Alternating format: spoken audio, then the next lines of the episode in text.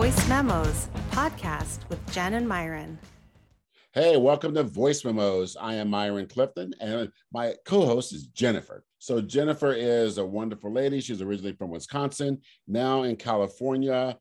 Flaming redhead with a beautiful big old dog named Mojito that I call Beast. She's a great sister, daughter, and a great friend. And uh, she is my co host. Hey, Jennifer. Hello, hello. So nice that we're recording this because I get to save this and hear this over and over again. The compliments that you gave me. So I lied. this is my friend and probably my bestest friend. I've known Myron over 20 years. He is a published author. He is an amazing writer, highly intelligent. And one thing that I can really tell you about him that stands out is how he raises his daughter Leah.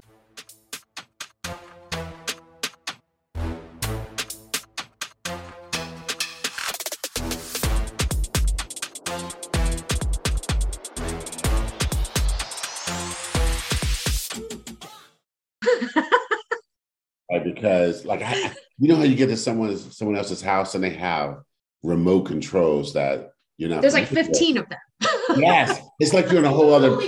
It's like you're a whole other planet. It's like, well, what do these controls do? And it's and it's like all the remotes, they all have the same little buttons on them, but for some reason they don't all work the same.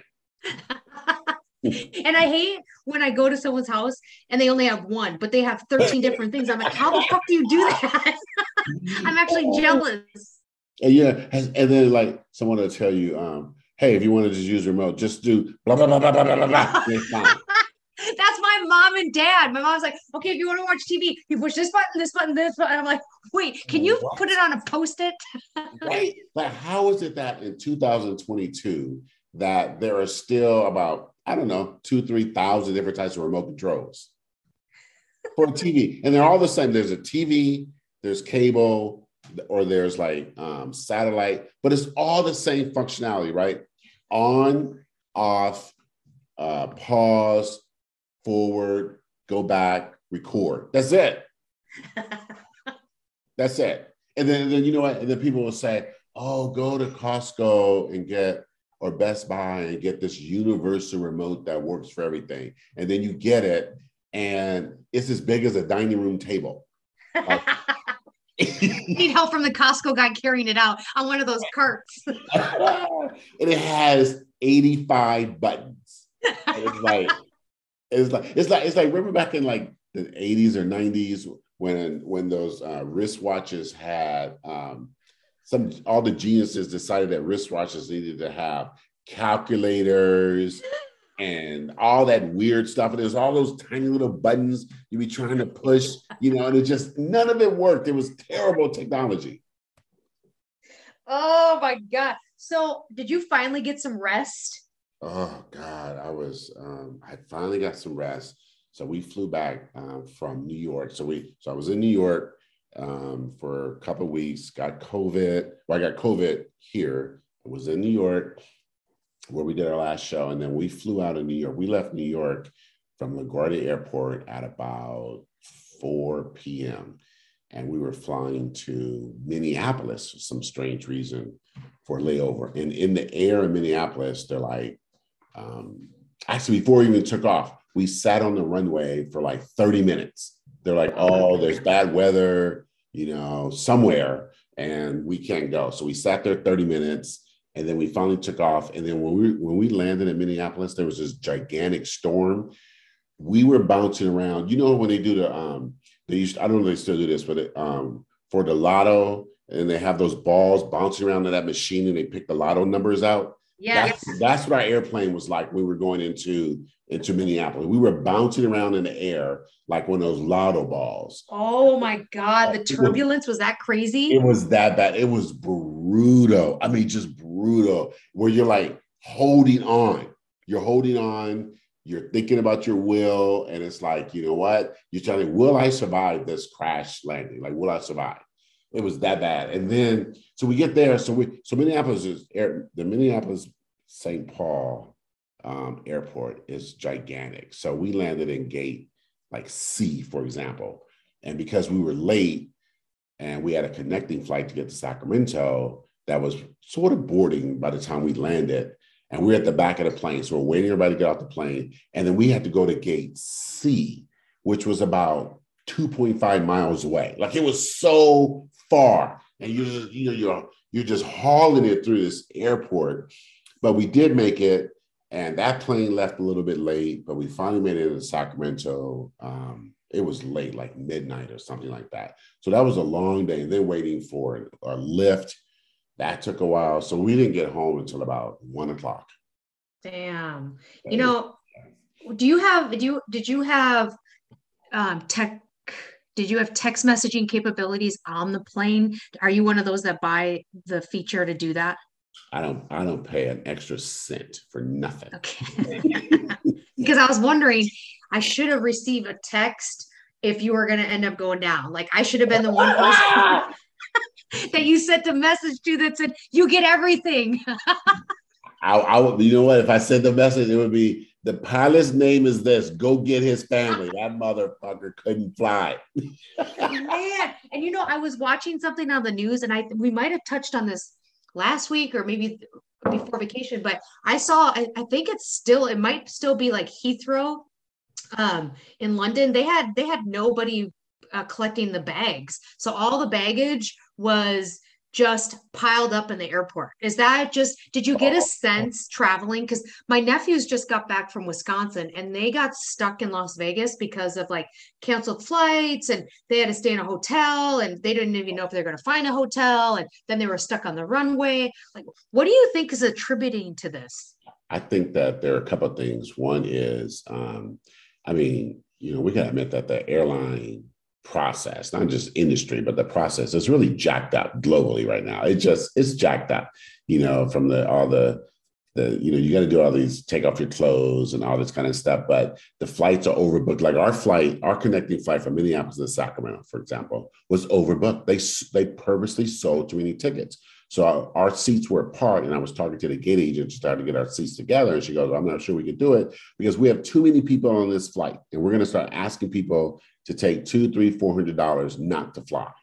And I just thought, what? Right, that's a mess. So there's that, and then there is you know COVID, right? The global impact of COVID and how pilots, at least in the U.S., pilots who tend to be you know older white male and they tend to be Republicans and they tend to be anti-vax, they didn't want to wear masks, and so um, and news reports are saying that they were also pressuring, I don't know, if pressure is the right word, flight attendants and their staff not to wear masks. And so in my flights there and coming back, most were not wearing masks. So there's a ton, like there's so many pilots out right now because they got COVID and flight attendants got COVID. So so many flights have been canceled. I was looking at the, the flight board in Minneapolis and there were, I don't know, about 50 flights that were listed on that board.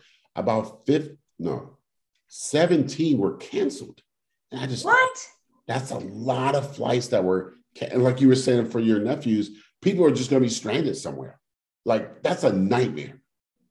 I, I, I go to San Diego. You know, I talked about it last week for our our girlfriend, our mutual um, girl crush, Margaret, for her mm-hmm. birthday. She's doing a celebration. We're going to be down in San Diego, and we we convinced each other that flying down there was going to be the more the most economical. Right by the time you put gas in the car and the wear and tear and just time, it was like 174 bucks round trip.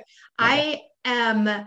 It's next Sunday we leave, and I just keep thinking the good news is I have not gotten anything that says, "Oh, your flight has changed times," or "This has happened." So I've heard in the past that if there's going to be something set set up for failure, you're going to start getting notifications about flights changing a couple oh. weeks before that. Oh God, that's that you know that's a nightmare that you have to factor that into your upcoming plans, right?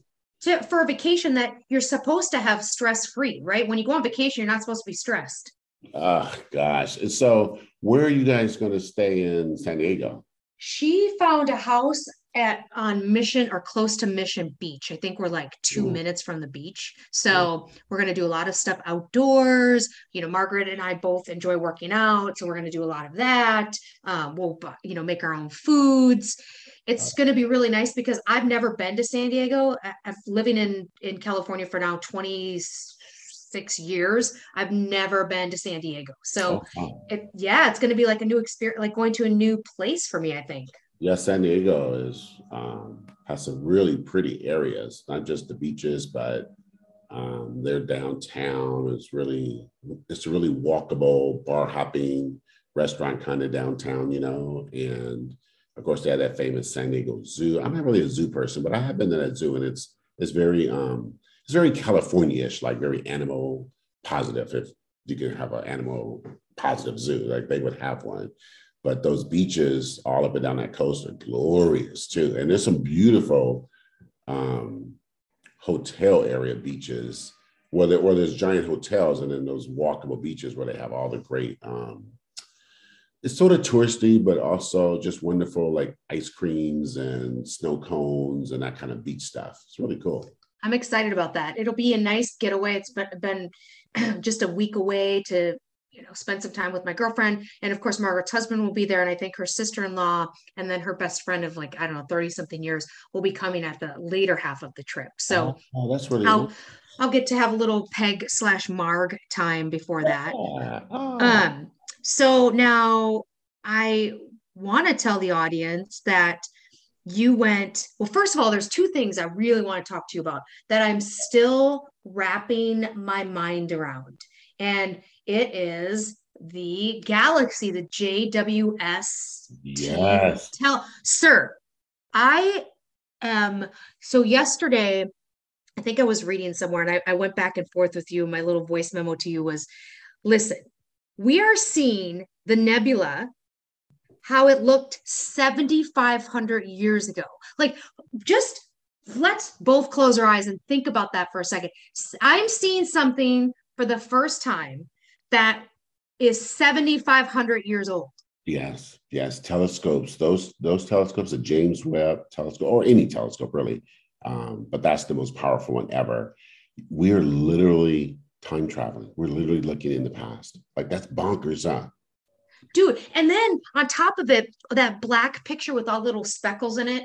Um, oh, that each of those speckles is a galaxy with billions of planets. Yes, each each little spark of light, it is unbelievable. Each one is a full-on galaxy. Like we're in a galaxy. Like the Milky Way is a galaxy, and that tiny little speck of light contains. I don't know if they said no, they did. They said that tiny little speck of light contains millions of galaxies in which each of inside each of those galaxies are billions of stars and planets. Like that's it's, that, it's and you know to put it in a perspective, to think literally, and this is more so layman's terms for me to understand, that in order for me to know what that galaxy looks like now, today, I have to wait another 7,500 years. Yes. yes. what the fuck, man? That is just unbelievable. Like we're seeing the sun eight minutes later of what the sun looks like. I, I just. yeah, I was telling Eliana yesterday that if the sun were to blow up like in this instant, we don't know for eight minutes. Oh God. It's funny because you get so used to seeing these sci-fi movies and stuff like that, where you know, in these superhero movies where people, you know, these super they fly to the sun or they take a spaceship to the sun as if it's just right there in the sky. Like it's not right there. It's just so big. It looks big in the sky, but it's like millions of miles away. Butterflies in the sky. That's the song that I think about when I when you said that. Um, I, I mean, can you and you think about all the bullshit that we talk about on a daily basis? Oh, I need this purse. I should live in this house. Bitch, you are so you're a grain of sand in the grand scheme of life. Like in the grand scheme of the universe, you're a speck, not even. I know, because did you see that uh, that one scientist who said, okay, so so the James Webb Telescope um, is um, it was built over the past 14 years and then where it differs, where it's better than every other telescope, including Hubble, which is a fantastic te- telescope. But the James Webb telescope is a million miles from Earth. Like we sent that thing out into space, you know, put it in a in a in a exact position they needed it to, and then unfurled its its its mirrors and its its equipment over a period of weeks, right? So it's just that alone was amazing, amazing science and engineering to get that thing in space. So you get it out of this atmosphere and all this stuff, and you can get a clear view, a clearer view of the universe, and you have the most powerful telescope ever doing the viewing. So it they just NASA just released the first five photographs. And one of the photographs is just the one you just referenced. There was a bunch of what looks like a bunch of stars in the night. And what they have explained is all those stars are at all those points of light are actually individual galaxies that are massive. But um, and then within those galaxies are thousands of billions of uh, suns or stars and planets. And so, and the sign one, a couple of scientists have said if you picked up one grain of sand, right? You pick up one grain of sand, you hold that grain of sand against the night sky yourself. You, so you just hold that grain of sand, and that is the equivalent of that one picture that they um, have shared. So we see in one, the size of one grain of sand against the night sky, we can see billions of galaxies and trillions of stars and planets and things like that. And that's just one grain of sand in the night sky. So it just, the size and scale of the universe is really too big for our little tiny brains to comprehend. I, I, I and yeah. the beauty of it, right? So I think I saw the difference of what the Hubble picture took of the nebula and then what the J uh, WST took yeah. of the nebula and the color and the because I, I, know light and i'm not a geek i'm not a science person i think i'm more i'm more intrigued because i still it's just so massive to wrap your brain around it the idea of how light's measured from like reds and blues and why they can capture what they did capture it's just I mean, science geeks are just fucking freaking out right now. They are just going yeah. balls to the wall. They're freaking out because um, yeah, because you get to see like there's a picture of a nebula that um, it's stars, two two stars that are are are exploding and they're releasing all these gases and everything. And then you could you could blow up the picture even of the um of the one of the um they have one called the, the quintet where these five galaxies seemingly together but they look together because we're so far away. But really they're trillions of miles apart, but they're just there together. You can that that telescope can can focus in on specific parts of those galaxies and see so much more.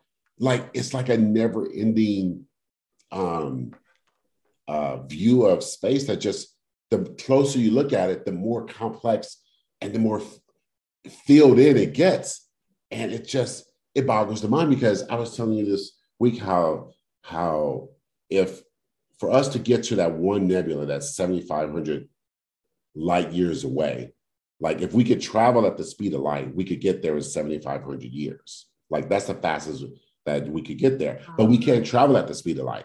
Our fastest space probe or something is going, I don't know, a few hundred thousand miles an hour or something like that. And if we could, if that were a spaceship, which it isn't, we don't have that technology, but if it was, it would still take us something like 186,000 miles to get there. Oh my god! Well, I mean, we're seeing shit that was we're seeing shit in those galaxies that are 13 to 14 billion years old.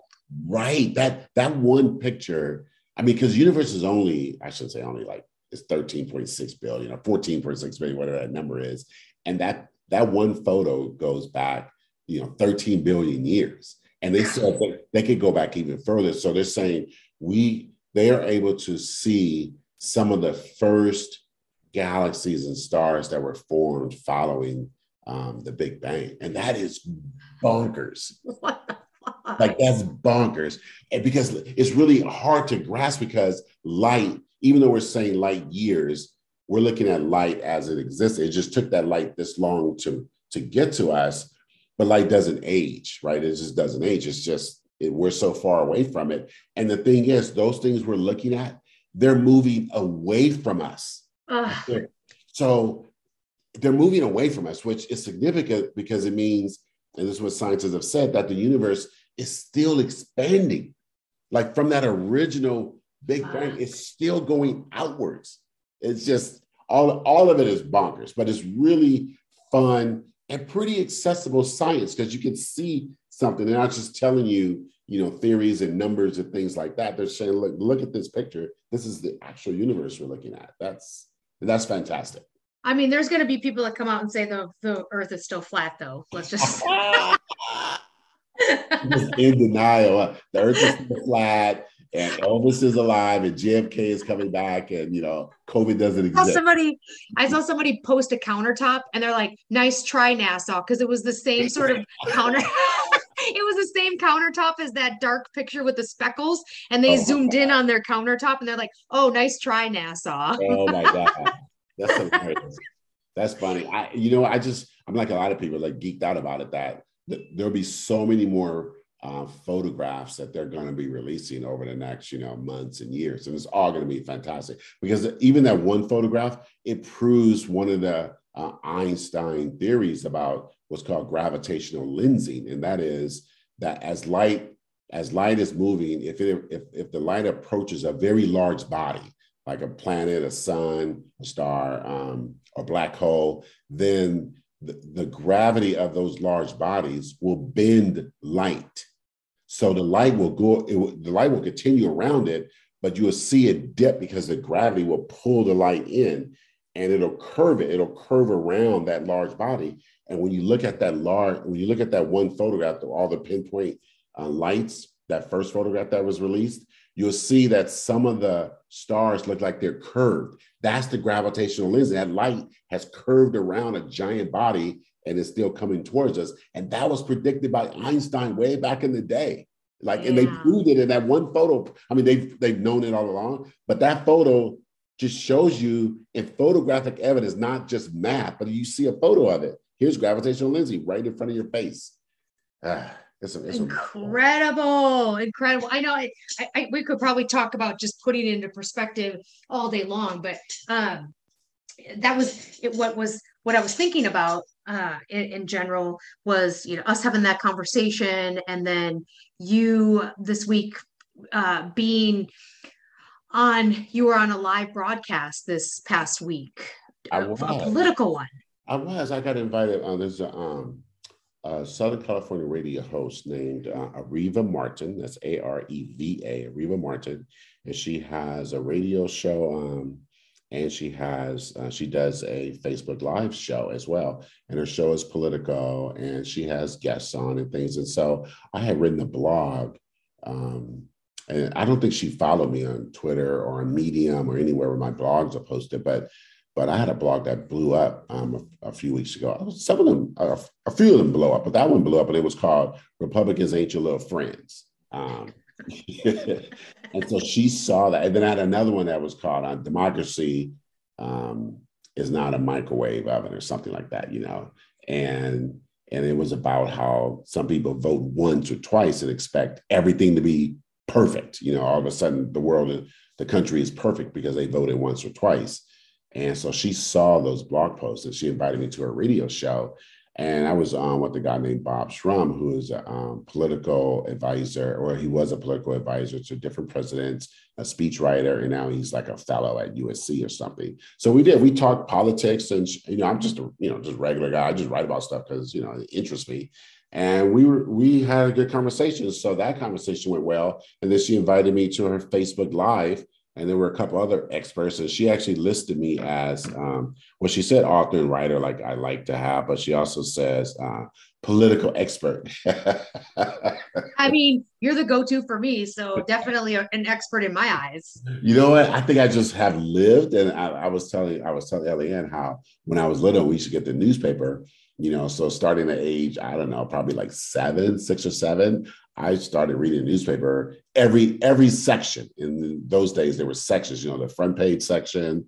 There was politics. There was lifestyle. There was sports. You know, and then even like one ads and comics. So I used to read every every one from the, the famous Oakland Tribune back in the day. So you know what? I got interested in politics. Just interested in it. So I don't know if I'm an expert, but you know, having lived in America all these years and voted every time since I turned 18 and following things. And you know, I'm 58. I, I think I, I have just as right um, to an opinion and I have just as valid opinions of all those clowns on uh, network TV and cable news. Agreed. And I'll tell you, for for just the visual effect, the panel was the the mediator. Um, and you say her name, uh, the name skipped my mind again. What's Areva her name? Martin. Yep. Um, and then you, uh, both African American and two white folks, um, a, a, white female and a white male. Yeah. Uh, both doctors, I, I think, of political science. Yeah, yeah. One uh, a PhD, one's a doctor. Yeah, they were like. Yeah. Uh, the interesting conversation is that uh, she was asking questions to the panel, and you know, the the question came to you, and what I loved about, and so I, when you're live, you get to see people's facial expressions, and you brought up uh, race and uh, I can't particular I can't pinpoint the actual response the question because I was I was so engaged in watching just the dynamic and facial expressions possibly change during your your statement. And and she came back and said okay let, let's Myron went right there right to the race. And the visual of both of their the the both of the white folks on the panel almost stunned it, the the look of fuck, how do we respond to that?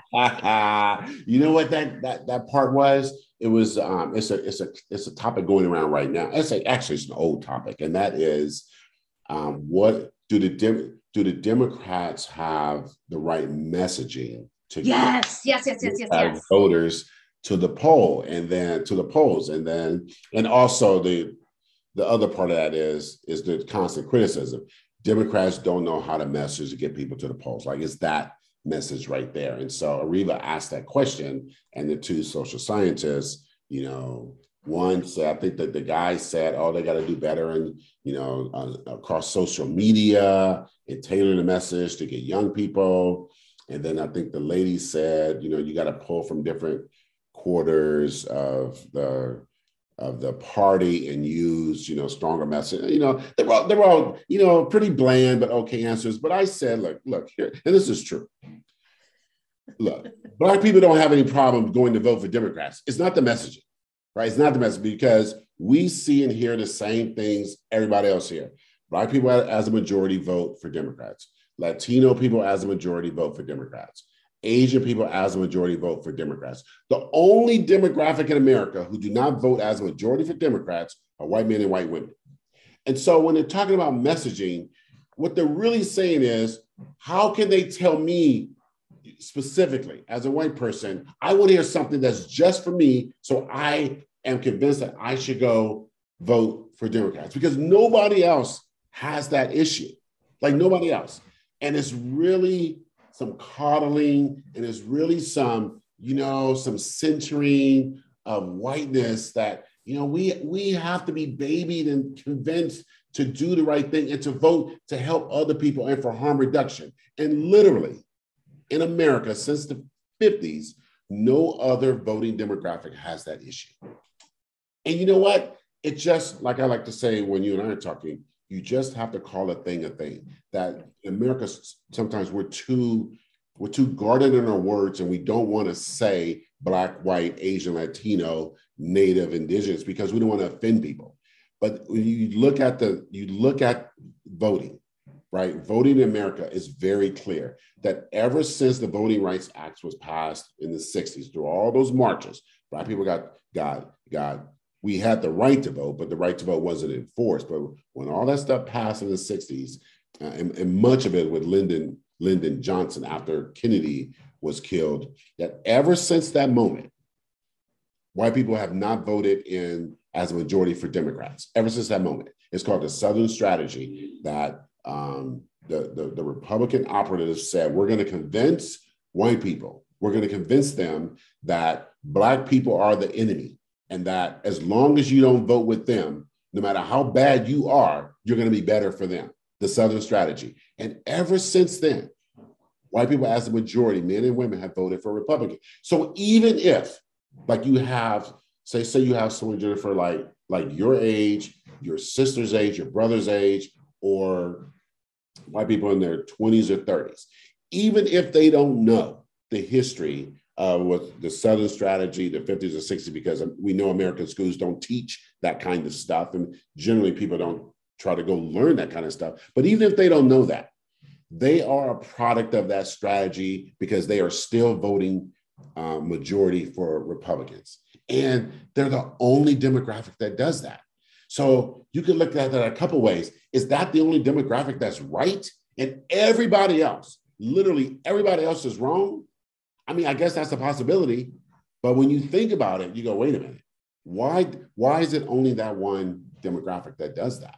What is that? And you know what? I'm not a social social scientist. Like I'm not. But I said on the Areva Martin show that they are also the only demographic who do not, who will not vote as a majority for harm reduction for somebody else. Meaning, I will vote.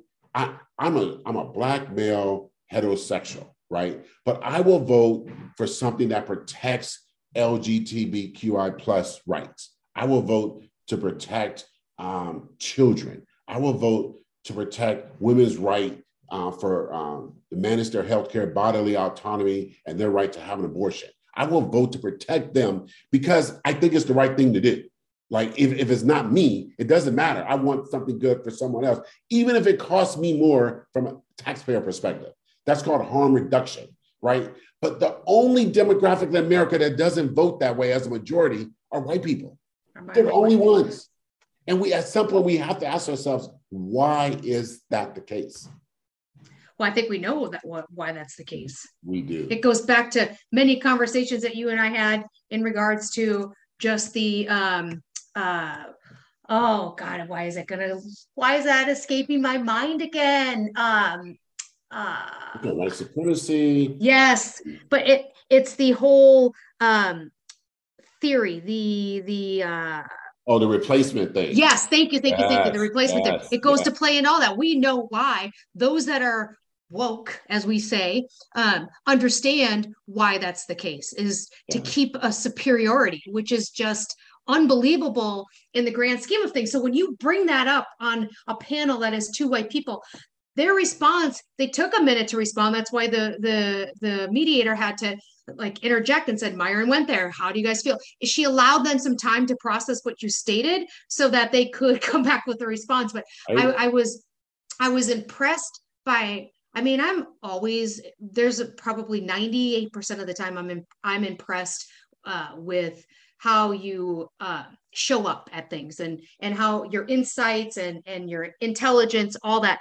That I was really impressed by the messaging that you delivered without it being um, uh, I don't want to say assertive. I don't want it to be without without any sort of anger behind it or yeah.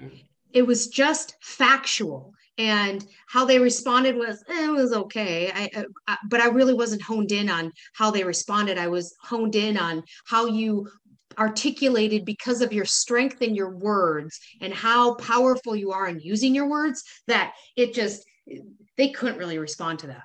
I yeah, was impressed. was, yeah they, they sort of quickly pivoted from it. And I, yep. I think that's a very american thing right? To not um, not to not to go too deep into race or I mean generally it used to be you know you don't talk about politics or religion and you know mixed company like that whole saying. And that that type of politeness it, you know it's it's fake right? It, it's fake. And I also think that like on that call that reasonable people can talk politics and race without it being you know a yelling match or accusations or personalized. Like I, I, I didn't say to those two other hosts, you guys are supporting white supremacy. Like that, that wasn't a conversation, right? But it is okay to just say, as grown-ups, you know what? Here's some here's some facts about voting, and we is something we should deal with, and not make it acrimonious. Like it doesn't have to be that way. Because I, I, was I was telling another friend of mine, you know what? I, was in a bank once, and they were trying to um, I was trying to deposit a check or something. It was something really odd. And it was a it was a rather large check for some kind of a settlement or something. And, and, they were giving me the business, right? And I was like, right. And they didn't want to take it. They they just like, this doesn't look right. And they had calling people over and everything. And they didn't believe that, you know, I could be depositing that kind of check. And um, and then I was like, well, I have these other accounts. I'm just, I'm just trying to move some things around. And they wanted me to prove it. They wanted me to come to their computer log on to some other accounts and show them that I that you know I had some retirement money somewhere, and I was like, that's this is a really long process. And, and sometimes you know you get these kind of um, very racially targeted responses, right? It was very clear what was happening, and sometimes you can walk away, and then but sometimes you know like because it wasn't physically threatening me, I thought I want to see how this plays out. Like I get curious, you know, how is this going to play out? So I went through all the steps right that this bank was taking me through these bank managers and you know pulling you to the side logging onto accounts at their computer all this kind of stuff and then proving stuff to them and like two different bank, bank managers and all these people standing around this computer you know and you're like you're like a spectacle in this bank like what's happening this kind of deal right and then once it's all proven then this is like 30 minutes you know, everybody's sort of quiet. Like, you know, all the white people like him and Han. Oh, okay, well, yeah, okay. Okay, well, because you know, again, I'm just in jeans and a Raiders sweatshirt, right? Just a black guy. I'm just a regular black guy in jeans and Raiders sweatshirt. And you know me, I'm always calm. Yeah. I don't get excited or anything. And I'm just going through the process because I really want to try to see what happens. Because the other thing is I write stories. So I don't mind gathering information about how things happen because you never know you're going to use it in a story. And so we get through the whole thing, right? I proved me these retirement accounts were mine, that they had funds in them, and all this stuff I proved. And then the bank was like, okay, we will accept this check from you. And so then this, this older white guy comes over and says, like, what's happening? He just sort of looked like a biker kind of guy. And I explained to him, he was probably about my age, in his 50s or something. And the old white guy's like, that was bullshit what they just did to you. And I go, yeah, it is. And so we sort of talk it out right there. And then the bank, he, he tells the bank, y'all need to apologize to this man, you know, this kind of stuff. And the bank, you know, you know, they have their stance and we get through it. So the end of this story was me and the old biker guy end up having a conversation. And so me and old biker guy, old white guy, you know, we talked it out and everything. And we talked about race in America and all this kind of stuff. And then he said something really interesting. And I agree with him. He said, you know what? He said, when I was younger, I probably would have been on the side of those bankers. He goes, but I've, I've lived and I've been through some things. And now I know that there's a lot of bullshit that's put in front of Black people. And he said, I don't know why you didn't. I was watching you the whole time. I don't know why you didn't get mad. And I go, because I can't, because I can't end up in jail. He goes, Yeah, that that's a good point. And I go, but you know what? I appreciate you saying that because sometimes as older guys, we've been through these battles right? And I'm looking at these bankers all in their 30s or something, and they just don't know, right? They choose not. They could know, but they choose not to know. And so, I mean, this old guy, we just sort of laughed about it and everything. And I just stored it up a story, you know, that's just in my mind. And it goes nowhere. Like nothing happens, nothing changes in that bank, nothing. I basically left the bank like within like a few months. And I knew once they were taking me through that, I would leave the bank, but I wanted to just see it all play out. But it's those kind of things, Jenn, that that we experience in America that you could be mad all the time. And, and that's a famous quote from I think Langston Hughes that to be aware, to be black and aware in America of everything, you could be angry every single day, all day. And that, that's not an exact quote, but it's something like that. And you know what? But you can't live like that. Like you know these things happen, you get through them. And so even like on Areva Martin's call, when I shared those facts with with her with her panel, they hear it, and but like you said, they didn't really say much to it. They pivot to something else because it's just easier to move away instead of deal with what we're actually talking about. So all the way back to dim messaging. Nobody has a problem with dim messaging except one demographic. So that's not really an issue. So, you know, it it I guess we learn as we learn as we grow that these situations come up and maybe we can there's a way to talk about them without them being incendiary and way, uh, without us fighting and shooting and killing each other. But I just don't know if everybody's ready to have those very basic, direct uh, conversations. No, I mean, clearly, especially, you know, we lost, I lost some friends, you know, during the, when Trump was around, because you, if things did get heated and, you know, it's always the Trumpsters that wanted to have a, a decent conversation, but they just didn't, they, they wanted to remain calm, but they didn't want to be open to hear anything. And that's probably the reason why I would get heated. I'm like, you want to have a really decent conversation, but you're not even up to letting me finish a response or you're not able to right. provide me any data. And that's what gets people that's what gets me fired up. Because you know let me tell let me let me this is a funny story in regards to in regards to you and when we were working at Verizon. And I had just I probably was there not many months, but my family was getting my family was getting on my Verizon plan, and I had to I had to do all the um, ordering of their phones, and then you know I ordered their phones, and then I I um, had to take them. You know, they all got delivered to work at this call center that we were working at, and I had to carry them all in my car, and I was just like, this is a lot to carry. So I ask I ask Myron, I ask him to help me to take these phones down to my down to my car. And so so we're walking and we're just in the parking lot and I went to open my trunk, but I didn't use the key. I just went to open it and my alarm went off. And I have never seen an individual my pop my trunk open and Myron threw the phones in the car and started running. I was like, wait a minute, where are you going? He's like, you think Oh my God. You said you said you think I'm gonna be a black man walking next to a white woman with phones and boxes? Hell oh, no. I was out. I was in the life preservation mode right there. I was out. they say that things don't move that at the speed of light. My friend, they have not met you. Oh. and you know, although it's although although it's funny oh because God the, the how you threw it. I've never i don't think i've ever seen you exercise in my life. So to to watch how fast you reacted but it, it, it got it got me thinking. And i oh. started having more and more conversations with other folks in the call center just about experiences outside of that. Although in the moment it was funny how you took off right right. I it was a natural reaction for you. You, know what? It you was. didn't do it to be funny. No i took off. I'm like I'm, i will not be here with this alarm going off like you said, this white lady, these phones going into a trunk. I'm like, nope, not me.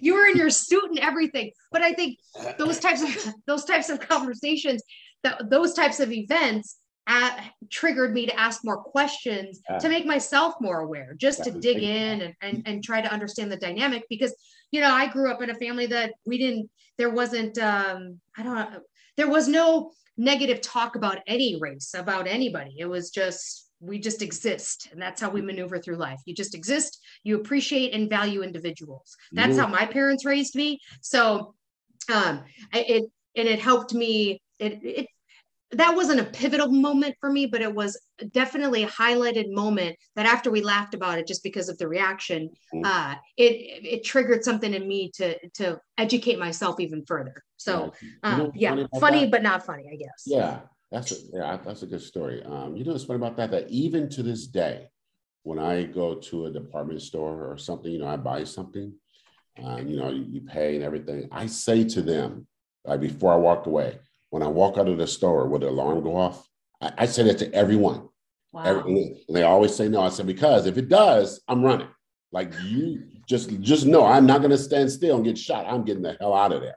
You know, they always laugh, but I'm always serious. Do you know, have those little tags on and stuff? Make sure you take the tag off my stuff. I do not want an alarm run up when I walk out this door. Because man, wow. those alarms go off. Those, man, look, it's a mess. So, hey, Jenn. So anyway, I finished the Boys season three. The Boys. Oh my God. Whoa. Whoa. That was that was intense. Intense because um it it mind blown the the director the writers they they are keeping the natural cadence of that show and the integrity of that show every fucking season i'm telling you right I mean, so good so oh, good and i I, I didn't know where they would go with season three because season two is so very definitive with stormfront and all that kind of yep. stuff and then this one even the first few, you know, it was still the boys, very violent and graphic. And those last few episodes, they went to another level. Another level. I mean, I, I can't. It, got, it, it definitely gets me excited because I uh, Amazon did renew for another season. So I think they did it two episodes. The last so in season in episode six, they announced that they're going to do a season four. So that got me excited. Yeah, it was. Um, I'm not gonna do any spoilers because it's it, the, the finale has only been out for like a week, and maybe we can talk more detail next week. But um, the generational stuff, the um, the Soldier Boy stuff, and Homelander. That was all all really good. But so was that deep. I mean, that deep guy. That's that's some funny stuff going on. right? right? He could talk to the fish. yeah, that's funny stuff. And then even with A Train, how they, you know, how they reined him back in, and there's some Oh my God! Just how they how they ended up saving his life with that guy. Oh my God! Right, when he, I mean, okay, not a spoiler, but how he ended oh that guy's life, oh, I cringed. Oh my God! like what? You know what? So I, so I, I, watched those last three episodes last night. So I binged them last night, and Elliot was here, and now now, now, mind you, she will watch marathons of Snapped and Dateline, right? And they're all just all just murder. It's all just murder, right? How do we solve this murder contest? Contest, and they will they will they will show you know dead bodies in the house, you know, real life stuff, real life. Yeah, this is real, real life. life stuff, right? I'm watching The Boys last night. She goes, "Oh my god, this is too violent. I, I can't take this." I'm like. this is made up. You you go to sleep to Dateline. Like what? the next 48 is real life stories. yes, with a body in the street, blood pooling from the ear. Like, how is this cartoon stuff? You know, and, and so it extended. Like she woke up this morning, she said, "I had nightmares last night." oh my god, sir! Did you start the Umbrella Academy? Um, I started it and finished it. Oh, you finished it? Yes. Yes. Not season, disappointed, right? Season three, right? Season three. Yes, yes. I, and you know what? That is a great show. Oh. That is a great show. It is so well written. Those characters are so good because sort of like the boys, where they're they're heroes, but they are messed up. Messed up. Right. Messed up. Daddy issues. I mean, major daddy issues. And there, again, I don't want to spoil that, but there are some big revelations in season three with with the with the academy. And I don't know. I mean, yeah, they got to get to season four and resolve some other stuff. Like it's a mess. So well, and they better do. I think they, I think they did for another season as well on that. Like yes. what what's really great is that these shows that just finished won't have as long as a time coming back because you know the COVID stuff. Uh, oh, that's right. It's yeah. Like, I've sort of gotten used to it taking a year or two, but it's not really. It shouldn't really take that long. That was like those COVID delays, huh? Yep. Uh, yeah, I finished. Uh, okay, so I, I was talking to a mutual friend that we have, Danny, and you know, she's like, "Oh, you should put a Google Doc together with all your shows." And I was like, "I don't even know what you're saying, but yeah, I I I think I'm going to start keeping track of every um every uh, news like every channel. So hulu amazon prime and hbo showtime paramount plus all the shows that i've watched on each of those networks and just keep like you know topsies. I I'm usually pretty good. I there's a most of the time I enjoy most TV. It, there's always something associated with it. Otherwise, you know, why would why waste the time? So I usually stick something out. And I watched that Amazon Prime show with Chris Pratt called Terminal List. Oh yeah. Okay, let me tell you something. I don't know what the fuck people are doing. Excuse my French mom, uh, but I don't know what the fuck people are doing with filming shit in the goddamn dark. So, with the last episode of fucking, oh my God, with Game of Thrones and that big fight scene that was done in pure yeah. darkness, like, awful. So, this show with Chris Pratt, I had to turn off my lights, close my blinds, watch it in the dark just to see some of it. And you know what? They could have finished that in just a movie. I, I, it's on my list of don't waste your time. Yeah, I, that's the one he was on like some island and they were experimenting on people or something like that. Yeah, he was a Navy SEAL and they tried to kill all his people because they gave him some poison that caused all brain tumors. So they wanted them all dead. And so he survived. And then he found out that this was the case. And then he had a list of people he uh, wanted to kill for his family. Uh, I haven't seen that one yet. Okay. Okay. So don't waste your time. Ah, uh, got it. Okay. That's how um yeah, you're right. Game of Thrones, that last there was just nighttime. It just like you couldn't see anything. It was just nothing. Like, and you know what? I don't need your artsy fartsy bullshit. I'll, I'll watch mm-hmm. an indie film for that. If you're doing a major production show that millions of people are watching, we want to fucking see it. We want to see it. Yeah, I was watching. I was watching a movie. I think it was. uh I want to say it was. Oh, there were some scenes in Obi Wan. I think that was on on Disney Plus, the Obi Wan series, where it was the same. It was at night or in a cave or something. You're like, well, I guess I'm just not watching what's happening in this scene. Like I don't know what's happening. Like that's exactly, and that's like um the Apple TV show called See with Jason Momoa and yes. um yes. I, I I had to stop watching it because I was like my eyes hurt from trying to follow the storyline because it's all done medieval times, so they try to make it dark. Listen, I can I understand the concept. It's medieval times. It does not have to be dark. So yeah, some light. Like we want to see what you're showing us. I want to see what the fuck you're what I'm supposed to be watching. So yeah, I, I was a little frustrated because I spent some time doing that because I was waiting for a couple episodes of Big Brother to start, season 24. Mm-hmm. But oh, that started on the 6th. Okay. Is it is it a is it a special one like celebrities? People nope. It's a brand new crew. Brand new crew. Okay. I'm, so I'm excited about that. So I, I just finished um, watching Miss Marvel on Disney Plus. I gotta tell you, that might be my favorite series of all those Marvel series. Mrs. Marvel? Yep, it's so good. It's I don't so have Disney good. Plus, I think. I think that's the one streaming service I don't have. Yeah, I mean, it's all the Disney stuff and it's all the um, uh, Marvel stuff, the Star Wars stuff. I mean, there's a lot there, but it's probably not for everybody. But they do have a lot of good stuff there, content. But this was Marvel series. It's only six episodes. She's a teenager. She's a Muslim teenager in New Jersey. She gets these powers, and I don't want to spoil everything, but her journey is really about. She's a teenager, so she's only like 16 or 17, and she's trying to figure out you know, her mother, her father, her grandparents, and their, you know, her her religious obligations, her high school friendships is very, it's in a way similar to Peter Parker being in high school as Spider-Man trying to figure some stuff out.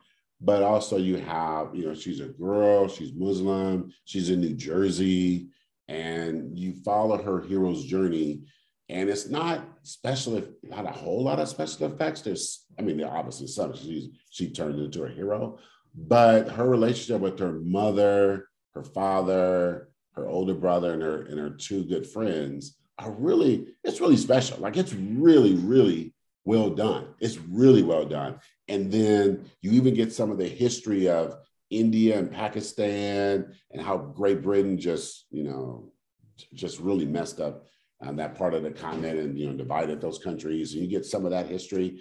So it's really good. There's some real tearjerker moments because she has these really good intimate moments with her parents. And you and you you see everything how she got her her her costume her name and her name and her name as a is is is not common. Like we say Kamala Harris is Kamala, but it's the same letter, same spelling. And then her father even explains where her name comes from, what it means. And it's just, it's really all cool how it all comes together. And there's some tearjerker moments. And then we know that she is now, she is in the next um, Captain Marvel movie. Because in the comic books, there's like Captain Marvel, Miss Marvel, and, and Monica Rambeau, these other, there's like a group of women, and they they do their own thing together, like a mini little Avengers group. And we know she shows up in that. So this just set the stage for that. And it is really, really good. It's really good. Wow. You know, uh, a girlfriend of mine who's also my hairdresser, she thought it was really good as well. So you're this, I think you might be the third person that say it. So if I can steal someone's, I mean, actually, um, just for the sake of purposes of being on recording, if I could borrow um, some streamer, I will definitely do that. So um, I'll, give you mine. Okay, I'll definitely watch it. If it's only six episodes, I'm looking for something in between some of these series because you know I watched I watched The Shy, which I really love, and I'll tell you, there's a show on Paramount Plus called Evil, um, and the concept of evil is really great. So there is, uh, it, it's it's the church trying to determine if if there is um, demonic issues with situations or people. So they have a priest, then they have a psychologist, and then they have a scientist. And they go to these cases to break down what level they are. So if, if it's either really um, a religious thing you know you're being uh, you're being possessed or if it's a psychological thing and the person's just jacked up in the head or if something's happening scientifically that can explain the situation it is so good You know what? I think I may have seen a couple episodes of that. Is it um um, uh, Mike Colter, the black guy in yes. Page. Yep. Yes, and he's yes. The, he's like the the priest guy, right? He's the priest.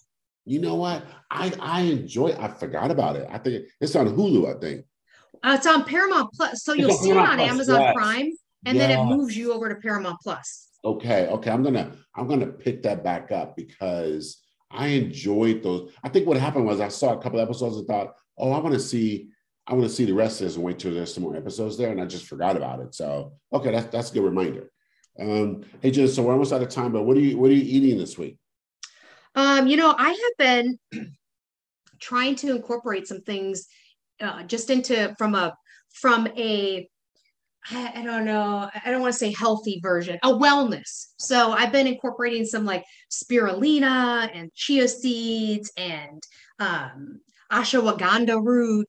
I've been incorporating that into some of like and some spa waters just to get a little more nutrients, help with inflammation. So I've been learning about that this week outside of just my standard um, my soy uh, tofu wraps, my which I oh my god, my vegan cheese with this like Moroccan tofu in one of these tortillas. Oh my God, it's so good. And sometimes I put avocado on top. I'm telling you, amazing. I'll have to tell you a story next week about the vegan world and dating. And uh, I'll keep people on the edge of their seat with that one. This is uh, a topic I really want to hear about because um, I know vegans don't eat meat. And you know what? Forget. It. I'm not even going to go there. But it's funny because I was having this conversation with my mom. I'll do it really quick. I was having this conversation with my mom because the gentleman reached out and wanted to, you know, go on a date, and I just said, my sister says, "Well, don't you think you're picky?" And I said, "Listen, I don't. I don't have to date somebody that's not vegan because it's my it's my value. It's my it's part of my value system. I choose not to eat meat or animal products." But here's one thing you cannot say. You cannot say this. You cannot say, I love animals. I love all animals. Because if you did, then you wouldn't eat them. So you can say to me, I love dogs and cats. Mm-hmm. Like, I love dogs. I will always have a dog. I love dogs. Because if I said, Would you eat a dog? And they say, Absolutely not. Mm-hmm. But if I say, If you love animals, and then I say, Well, why do you eat meat? And then your response is this well, they're killed quickly. Mm. Yeah, that's me with silence because right. you can't say that. You, you so you you have to make you have to draw a line in the sand to say that you love a dog and a cat because that's domesticated. You can't say you love animals and still eat them because that's not in alignment with one another. You can't you you can't say that it's okay to kill something that doesn't want to be killed. And so it got me thinking when my sister said, well, you know, do you think you have to not be as picky? And I said, I'd be single for the rest of my life that date somebody or anybody that says I love animals, but I'll still eat them. That's a difference. So right. yeah, I don't think that's a picky thing per se. Um, I don't know. What are your thoughts on that? I mean, there's some logic to that, right? There, there's some logic to that. You know, I, have I've always had that question about, you know, how um, people would say, I, I used to ask people when I was in my young jerk years, do you do you think your animal loves you? And people say, oh yeah, my animal loves me. And then I go, well, why why is why is that animal broken up from their family then? Like, don't you think they love their family? If they love you, when they love their siblings and their their mother, like why are you breaking them up? And you really, it's one of those like just a jerk move to say that. I don't say it anymore. But if if if our pets are capable of loving us, then it stands to reason they're capable of loving the family that they were with, but we break right. them up like it's no big deal. So I, I, think there is some logic to that. And I do believe that at some point, um, humans have to move away from eating animals. I do. Like, I don't know if it, it, will happen, but I was watching something, I think it was on the Science Channel. I think it was. I mean, it was either Science, Discovery, or History, one of those channels. And it was um, a food scientist talking about that right now, right now uh, in the world, we have the ability to not eat meat and to still get protein. We and they said the easiest way to do it is you just eat insects. Like we have enough insects, you know, to, to uh, simulate meat and get all the protein that we need. But then someone else said, but you're still eating a living thing, right? and so this scientist was saying, yeah, but you go down the chain, right, from from these large animals to an insect where they're literally the most populous thing on the planet, right? And so forth. Anyway, so they were going through that. So I do think there's some logic to it. And I, I would hope that we get to that point. I'm not there yet, but I, I do see the logic in it. Yeah. Yeah. And I don't, I, you know, my my sister always asks this question when she has clients you know what are your top three values and my one of my my top value is compassion and that deals with listen I, I was a meat eater before until i knew right? Until i educated myself until i saw a video that just ruined my entire life that mm-hmm. i stopped that next day. And so maybe not everybody works that way. And it's that whole thought process in regards to not just veganism for the animals but just the oppression in general of people that have to work in those slaughterhouses that have to you know that have to be the only way to make money is to have to work in that environment so it, eh, from child labor to the fishing to there's so many layers of dynamicy i don't even think that's a word but the yeah. dynamics of the layers that go just beyond the the compassion of the animals i'm about the compassion of people and how it how, translate down to races and and communities and all that stuff. So I, I, I was taken back by just how somebody could throw out the word love to your point and then say that it's okay as long as it's k- killed humanely. Like it right. so that it's almost like an oxymoron right? So yeah that was a good i think this is a good i think for me personally and i don't know if our audience agrees i think there's some layers of veganism and we as vegans we have to be really careful of how we communicate things to the general population of non-vegans because um, immediately what happens is if I am preachy and always talking about veganism and oh my God, how could you do that? Why would you do that? That person then has to think that that's what being a vegan is. So I have to be super careful about presenting. I usually wait for people to ask me, or um, I, I, post things that aren't graphic or cruel. More so, more thought of like just a just a thinking process. So you have to be careful that I think maybe as on this platform to review some things every once in a while, and and maybe you have a question that you know you want answered or if some if someone in our audience wants to email to find out please bring it I, would love to have just the conversation and even one meal a day not having meat has a has a great impact on just the environment from land to to the antibiotics to um, our, our uh, the the methane gas all of that plays into um, just going vegan and making those choices. Like yeah, I, and you know, we we mentioned that when we first started the show that uh, we would have time set aside to discuss veganism because you are vegan and I am not. And I also think, like you just said, that we can have conversations about things that where people have differences. And it's okay to talk them out. Like there's a lot of stuff about veganism I don't know. And so I thought, you know what, we should just bring it, make this a topic because it could just be discussed and you share some recipes, some foods, and some philosophy behind it. And it's not in a um, in a, in a shouting match outside of PETA headquarters. You know, it's like that kind of deal. It's just, okay, let's just talk about this just as reasonable, rational adult humans. So, and, I appreciate it. I like, I like to learn. So yeah. I think it's a, it's a good time. Just like we talk about our movies and we stay shallow with our movies, we stay shallow um, with our politics and we just stay shallow overall. But we could cover a lot of different topics. And I think veganism, veganism is a good one because you're a vegan. So why not? I love it. Well, I know we we went a little longer than we normally do. I think I we got a little geeked out about JS JWST, oh. and I rightfully so. I mean, to see something that like that in our time in in our life in our life is pretty exceptional. To spend some time talking about. I love just that you're back home safe in Sacramento. I appreciate uh, just our dialogue. I know you can find me at Jenn Van Landen Veg if you want to reach out, have questions, any topics that you want us to talk about, please do. I know Myron always says, leave us a rating, rate us, share it with your friends, something, get it. But if it's negative, you know, go take that bullshit somewhere else. we don't need more negativity in our lives. we can turn on the news for that. exactly. Find me at Myron J. Clifton on Twitter, Myron Clifton or Dear Dean on Facebook and Instagram. Um, I'm on TikTok, but I don't. I just go there to scroll and look at look at stuff. Um, check out my website at um, deardean.com and my Amazon page at Myron Clifton. Buy my books, read them, share them, review them, review our show, and share our show. And then uh, email either one of us with questions, either on social media if you know us or if you know us directly. And we like to include some of that stuff on the show. And then we got a request to include in our show notes some of the references and things we've been that we regularly talk about, whether it's politics or like Jim was just mentioning the James Webb Telescope. And as soon as we learn how to do that, we're going to do that. so see you next year, maybe. we're on, look, we're on episode 14. Like, give us a moment. We're going to figure this stuff out after a while. So, DVD. uh, all right, Jenn, enjoy your weekend. I'll talk to you later. Yep. Bye. Bye.